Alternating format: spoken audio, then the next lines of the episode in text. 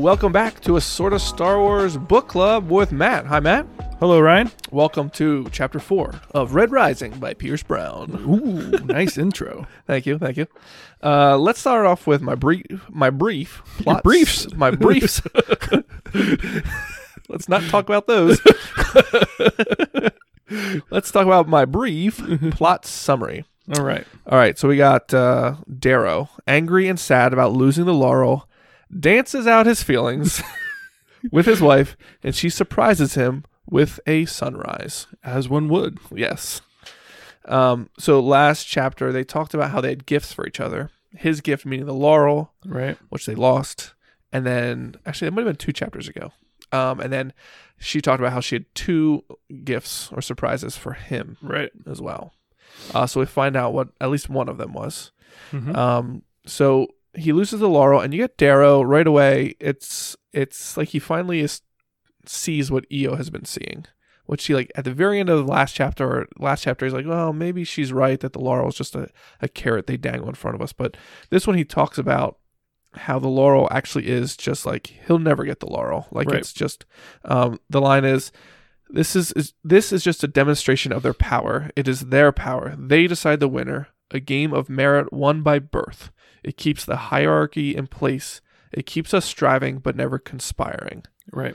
Um, and then later in the chapter, he also talks about like how um, he earns for a living. He's not uh, like he's not a slave. He earns like, Right. um, but she's like, no, you don't. Like Right. you, you don't gain anything for But- what you do. But I think that that is. I- think Brown here is laying the groundwork for an ongoing character flaw. I mean, flaw is probably too harsh a word, but an or, a character trait of Darrow, in that he never, as he goes through this, it's always he's. How do I want to say this without trying to give away too much?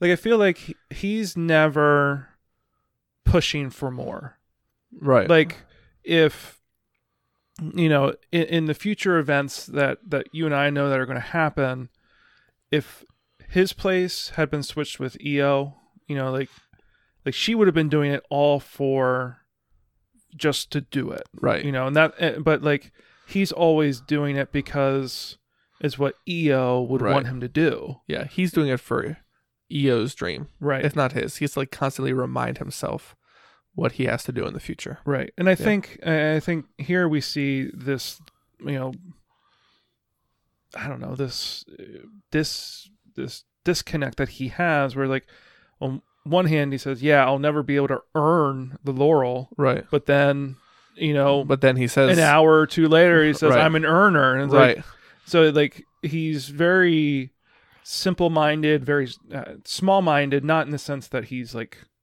you know dumb or, or can't think, but he's like he's not thinking of grandiose, Right. You know things Like this is So- his life. You mine until you're too old to, and then you die, right. which is like 40 years old. Maybe you're maybe you get that old. And you hope you get to have a kid, Right. Or, You yeah. hope that you get you meet your marks for the mining that you can provide for your family. Yep.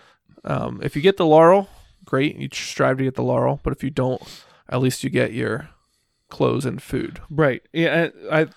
Yeah. Maybe to put it a more succinct way is for him, his only responsibility is his is his family. Right. You know, and for and for now, that's Eo. Right. I think it would be the same if it was if he had kids. You know, his only responsibility is to make sure that they are provided for, Right. and it doesn't matter what is happening in the world or universe Right. Because that doesn't affect that. him. Doesn't affect him. Yeah. You know, his only priority is those things. Um, so the Gammas win the, the win the laurel, and one thing that was interesting that they said was um, how because the Gammas won it, everyone else, although it's the society's game, and the society gave them the laurel, even though everyone knows they don't, they didn't win it, Right. They got it. How even though they should hate the society, they hate the I gammas hate the gammas because they see the gammas getting things. right. Um, and he says it's hard not to hate someone when they're filling their bellies and you're starving. Um, and he said you would think that they would share, but they don't. Right. Um, so I don't know what it is from the gammas perspective. If it's like, um, well, they should have tried harder. Like you know, if the gammas think that, or they, or we're privileged, we should get this, or what the gammas think. But from everybody else's perspective, it's like, oh, they're they are. Uh, they don't they're not generous you know they keep everything and they don't share and we're all out here starving and they're eating cinnamon Right. When I, I think that I, I mean the one gamma, the other hell diver from gamma, knew that they were getting it, Oh, yeah. or at least he was pretty confident, you Oh, know, yeah. in the in the grav lift. So I, I think to some extent, gamma knows that they're the chosen group. right I also think that they know not to bite the hand that feeds, so to speak right that okay our job is to be is to be the punching bag or to be the the group of people that everybody else is mad at. And our reward for that is we get Right. all of these good things. Right. And so it, it is you know a way for the society to keep people in place because ultimately the first fight that breaks out is not going to be between reds and you know golds. Is going to be between reds and reds you know because you know and the society is okay with that right Yeah. um and shoot, what was i gonna say um yeah also we find out that the the gammas or that there's a lot of trading involved um between like you find out about the one girl who traded herself like herself Right. for certain goods and it's like well if we just give it away if we just share it with everybody then we don't get anything in return you Right. know so Yeah.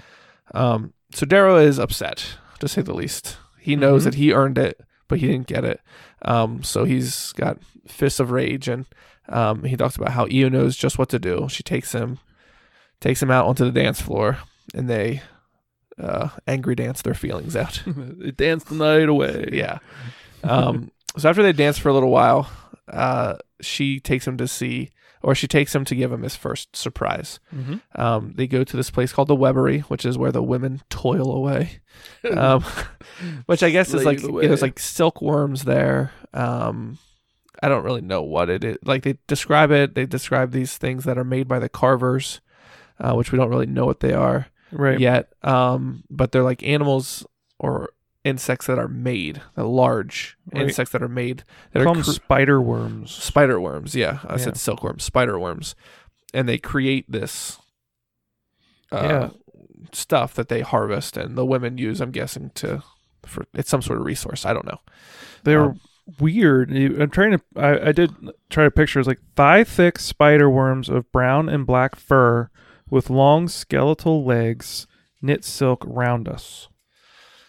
Yeah. Okay. So they do they do make silk. That's what they Right. make. Yeah, and the women harvest it. Right. Um, but it sounds like they're spiders, but they call them spider worms because they Yeah. have legs like spiders. But I wonder if they have like a long, kind of like you know those caterpillars that are fuzzy. I wonder Mm. if they kind of look like that. yeah, woolly. Yeah. What do they call them? I don't know. Um, so he kind of wonders what they're doing up there, and then she shows him an air duct, an unused air duct. They said part of the wall had fallen off, and uh, revealed this air duct, and she was going to take him somewhere through the air duct. So, and he said, if we go in here, we'll get lashings if someone finds us out. Right. Um, and she's like, it's going to be worth it if we do get caught. And so they wander through the air ducts, and then they end up in this place. It's dark, um, and he's not really sure what's going on. He says he can hear animals or insects, um, and he can feel something soft under his under his feet. Mhm. And then we quickly find out that he's hearing insects, and he's feeling grass, and he's they're like outside, Right. which he has never done been before, Right. um, because they're not. I mean, they stay underground all the time.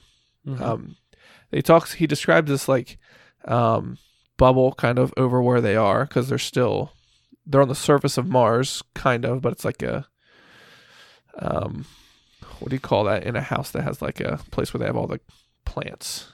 Um, terrarium, Geranium. geranium. Yes, the flower.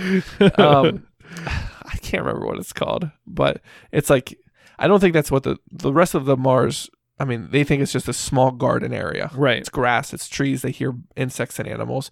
Um, he says I guess I pictured it uh, like a dome, but Right. maybe. I mean, does he? Do they describe it as a dome?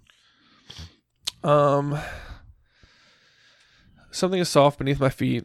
I nervously let her pull me forward. Grass, Darrow. We're in a forest. The scent of flowers, the lights in the darkness, flickering animals with green abdomens flutter through the black. Um, let's see here. Doesn't I don't know that it. Oh, it is a transparent bubble that peers at the sky. Okay, yeah, because he talks about seeing the stars. Yeah. Um, one thing he says here about the grass caught my uh, attention. He said, "I fall to my knees and suck in the scent of the grass. It is it is a strange smell, sweet and nostalgic." And he says, "Though I have no memories of grass." And it is funny how grass is that way, just the smell of it. Mm-hmm. Um, and like even now, you like smell cut grass, Yeah. and you think of like I like I can like remember like playing soccer. Like in like eighth grade It was the last time I played like soccer, Yeah. like for real. And like you would always like they would cut the grass before your game, you Right. know what I mean? So you're playing on this fresh cut grass field, Right. um, and it's just like it is amazing how nostalgic it is Yeah. like for every human that has existed on earth around grass i guess they know that they feel that nostalgia of the smell of grass Right. um Well, I think and like for the- everybody it's a different memory but for but for somehow it also relates to darrow yeah. Well, I even think too, like the like smell of rain. You know, I think Yeah. there's some of those things, but you know, I think what what it made me think of, you know, like reading this is like okay, maybe they're. It made me. Th- I remember reading this the first time and thinking maybe they're not that far removed from being on Earth. right You Yeah. know, but. Uh, but yeah yeah, like I mean, their culture has- not him specifically Right. right right Yeah. right um all right so she takes him to this place there they he sees plants and insects in the sky um and they uh do something with each other. This is a family podcast. I can't say what they did. Which uh i'm thinking they wrestled. yeah. It's special mommy daddy time with no kids yet. Um yeah anyways so after um their exercise they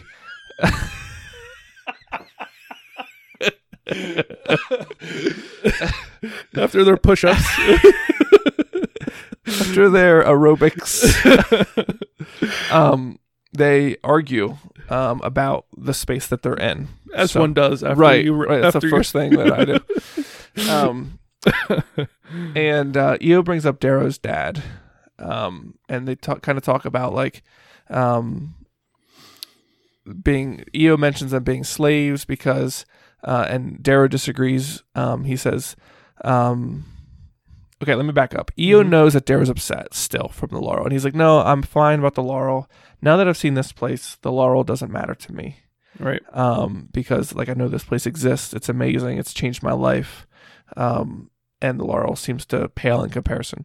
Um, but she's like, no, that should make you care about it even more because this right here, this is a small like terraformed area of Mars, and we worked for this. This is what we've been working for, and they don't let us come here. mm-hmm. Um, they're keeping it from us. They're using it. They're not letting us use it. Mm, Like he said, they would be like um, whipped if they were found there. right And they're and but they're the ones that made it basically. right Um, and uh, he disagrees with her. Um, so they get start arguing about um, his dad because she mentions how his dad was weak.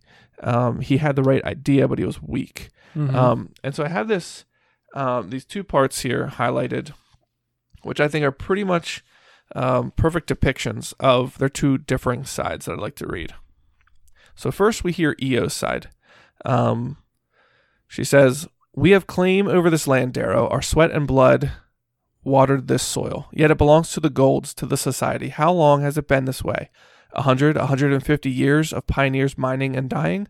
Our blood and their orders. We prepare this land for the co- for colors that have never shed sweat for us, colors that sit in comfort in their thrones on distant earth, colors that have never been to Mars. Is that something to live for? I'll say it again. Your father had the right of it. Um, and she, what she's referring to is her father, or his father was the one that like stood against the society, but it was ended up being hanged for it. Mm-hmm. Um, he had the right idea, but he didn't have the right execution. Right. Um, and so Darrow's kind of like response to that uh, a little bit later is, well, then tell me, Eo, what is the point of dying? I'm only a martyr's son, so tell me what that man accomplished by robbing me of a father. Tell me what good comes of that sadness. Tell me why it's better I learned to dance from my uncle than my father. Did his death put food on our table? Did it make any of our lives better? Dying for a cause doesn't do a thing. It just robbed us of his laughter. It stole away a father and a husband. So what if life isn't fair? If we have a family, that is all that should matter. And that kind of goes back to what we were talking about earlier. He's just thinking of what he has now. Why Mhm. risk him and Eo's relationship, him and his mom and his, you know, there's so much relationship between him and his brother and his brother's kids and his sister-in-law, like all this stuff. Like to him, life is pretty good, you Right. know. Right. Um, they didn't win the laurel, but overall, they're doing pretty good. They're all alive. They're healthy. They have enough food for them. Right. Um, so, but Well- Eo's like, you're missing the whole thing. Right. Like we're slaves and you don't see it. Right. No, I think it's an interesting idea to and you I mean, I think it's kind of an age old question. What is freedom? Mm-hmm. Because in some respects, um, they're both. In, in some respects, Eo is a slave and Darrow is not a slave. Um, because to him, he has everything that is worthwhile in this world. Right. He has a beautiful wife. He has, you know, a loving mother. He has, you know, brother who has a you know family of his own. Good job. He has a good job. He enjoys his job. He's good at his job. Right. Um, is it unfair? Yeah, but life's unfair for everybody. Right. You know, you can make that argument no matter what. Right. You know, and like the ten. Po- I mean the the Grays think the same thing. You know, Right. they're higher than the Reds, but they don't want to. life's still unfair to, for Right, them. You know, they're still going to they're still going to see things that are unfair. So, you know, in some respects, he's actually not a slave. If you, Right. if you think about it, what He's freedom happy. is, Right. He's happy with what he has. right? And Eo is the one that's a slave. Now, again, it comes back to that difference where Eo is not looking at just her family or Mhm. her, you know, or the immediate people around her. She's looking at people, you know, with a capital P. Right. You know, that this or society, if you want to, you know, in in this book, it's the society. This is not fair. Right. You know, the Golds know what they're doing. You know, This this this is what she thinks. The Golds know that they're enslaving us, Right. and that's not right. Yeah. And Darrow's like, yeah, well, I'm happy. Right. You know, I'm a hell diver. I'm an earner. You know, and all Right. this kind of stuff. So it's an interesting thing. Uh, you know, I was thinking about this.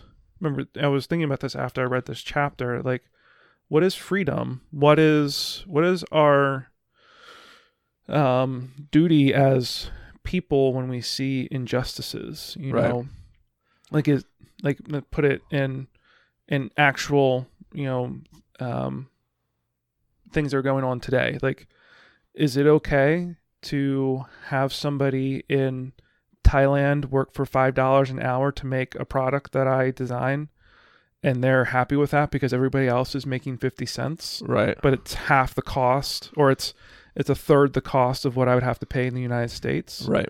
Right. You know, like Like if if you don't know that you're, that person doesn't know that. it's unfair. Is it it- still unfair? Right. Right. So it- it's kind of an interesting. There, like, what's our duty as people, and uh, you know, to to Right. fight those injustices, and when do I need to go outside of family? Because I think we would all say that family is very important. It's Right. one of the most important things here on earth. Right. But we also have, you know, people would make, I mean, Eo's making the argument, Darrow, it's not just your family you're responsible for. You're responsible for injustices that are happening to our people. Right. So, And I don't. They don't talk about Eo's parents. I don't think. Not much at all. Maybe I I- forget. yeah, it's like she just kind of like grew out of the ground. yeah. but like it's easier for her to say maybe than him, um, because he grew up without a dad right. and he remembers what that felt like, um, and she doesn't, uh, as far as we know, and so it's easier her, for her to say, yeah, it's worth the risk, you know what I mean? But he's like, well, I grew up without the parent. I miss him every day. Like he talks about eh, because of his, because he was decided to be a martyr for a cause that went nowhere. Mhm. I grew up without his laughter. He didn't teach me to dance. We grew up without a father, a role model. right. Um, but to her, if she had her parents her whole life, then it's a lot easier for her to say. So Yeah. he's thinking, yeah, he's very family oriented. Like, I don't want this to happen to my kids. Right. Right. So, Yep. Um, so they don't really s- figure out the argument. They don't really solve the dilemma. They just kind of go to silence and watch the sunrise. And he talks about colors that he's never seen before. He's never seen a sun or a sunrise. Um, Well, and I, to that point, I thought it was interesting. Um, sorry, let me scroll back to it. Oh, um, when they first get in, it says, "I cannot see Mars's face, but I can see its view." yeah, And I thought that that was an interesting line. And you know, as we go further in the story, we'll realize why that's not just a throwaway line. right. Yeah, it's a little little hint. Yeah. sort of. Um, so then after the sunrise, they they're still in silence and they're walking. They're going back to the Webery where they came from to go back underground, which would be like the hardest thing to do to go back. yeah. Um, and this so the the Laurel happened at twelve, so this must be one or two a.m. I don't know. Um, they're coming back through, and it says a little bit of what um what Darrow's thoughts are here. He says. I wonder what Eo wants of me. Does she want me to take my sling blade and start a rebellion? I would die. My family would die. She would die. And nothing would make me risk her. She knows that. Um, which we find out that she does know that, like, nothing could make him do that. Mhm. Um, well, maybe one thing would. Anyways, so that's all I'll tease about that. But yeah. that's kind of where we end. Um, they come back through the um, air duct, pop out, and uh, the last thing we hear is a. Uh, I hear a voice. It is accented oily from Earth, and we already talked about who was greasy. Um, so uh, when he says oily, yeah. Um, and the voice says, "Reds in our gardens, ain't that a thing?" Um, so basically, they got caught, mm-hmm. um, and I guess we'll find out if it was worth it. And uh, that's it for chapter four. Yeah. What's gonna happen? I don't know. Ten lashings with a wet noodle. Let's hope that's all it is. With a pool noodle. Yes, I don't know if I could handle that. uh, but that is it for chapter four. Thanks, Matt, for Yeah. coming. Thanks for having me. Thanks Yeah. everyone for listening. We'll see you for chapter five in just a little bit. All right. Be safe, be courteous. Bye. Bye.